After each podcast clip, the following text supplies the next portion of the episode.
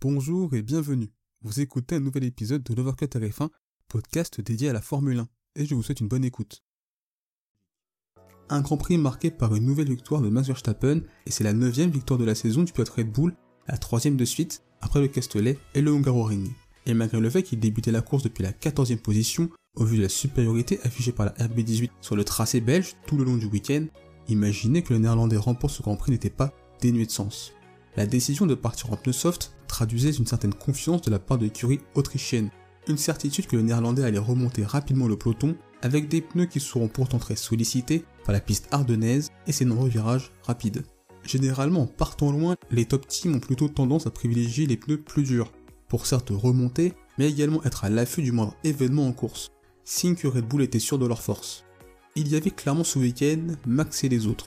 Il a remonté le peloton de vitesse absolument folle, au point que les autres pilotes étaient devenus de simples figurants.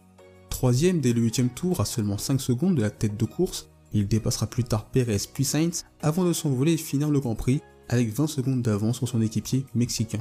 Alors il faut féliciter Red Bull et Max Verstappen pour cette course absolument prodigieuse, une course qui rappelle les grandes heures de Red Bull dans la discipline.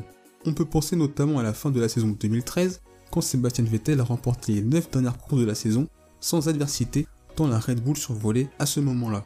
Jamais l'écurie autrichienne n'a à ce point dominé une course cette saison. Mais je tiens à rappeler que la Ferrari avait outrageusement dominé ses adversaires en Australie et qu'à l'époque, on pensait que les rouges allaient dominer les autres courses en vain. Pour moi, la Red Bull était taillée pour cette piste. La RB18 adore les virages à haute vitesse et les lignes droites avec son excellente vitesse de pointe. Toutes les qualités requises pour être compétitif à Spa.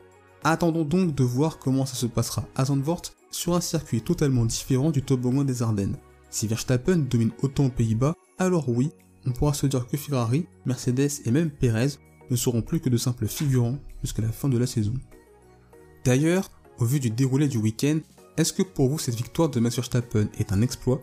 Eh bien n'hésitez pas à partager votre avis en commentaire, car je pense que ça peut être un débat très intéressant à avoir.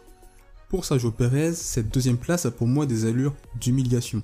C'est peut-être un mot fort, mais on a vu ce week-end que la Red Bull était au-dessus du lot, et que Sergio Perez n'a pas été capable ne serait-ce qu'être proche de son équipier, à la fois dans l'exercice du tour rapide, mais également sur les longs relais. Humiliation car quand son équipier part 14ème et que l'on est second, après s'être bien rattrapé d'un mauvais départ et bénéficier du contact Hamilton-Alonso, et eh bien se faire rattraper, dépasser, souffrir avec ses pneus médiums alors que Verstappen n'avait pas de soucis avec ses pneus soft et concéder près de 20 secondes à l'arrivée, eh bien on ne peut pas considérer que ce soit une bonne course de la part du Mexicain. Imaginez si Verstappen était parti depuis la pole position. L'écart aurait été gigantesque. Pour moi, Perez est dans la lignée de ses performances très décevantes en France et en Hongrie. Ce qui change à Spa, c'est juste que la Red était tout simplement trop rapide.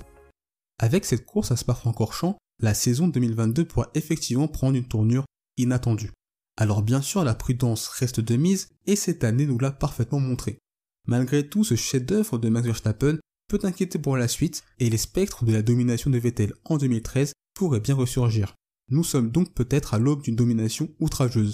L'ère Red Bull, ou devrais-je dire, l'ère Verstappen.